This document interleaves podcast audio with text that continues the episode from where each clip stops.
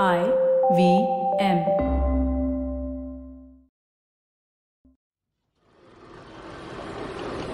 भैया, दो चाय, एक में शक्कर कम और दो कॉफ़ी देना।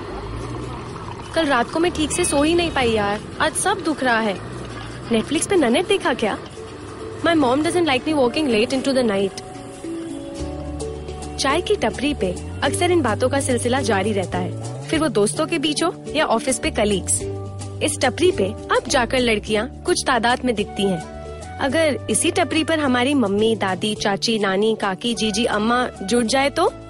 मतलब रेशमा, मीना, रोजमी, आशु, स्वाति भी अपनी कहानी सुनाने लगे तो? तो बनती है टपरी टेल्स। चलो मिलकर इस टपरी पे कुछ नई आवाजों को सुने।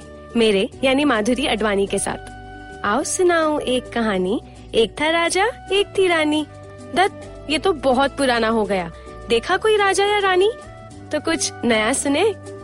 सुनते हैं हर गुरुवार एक नई कहानी 28 नवंबर से इसी टपरी पे, मेरी जुबानी।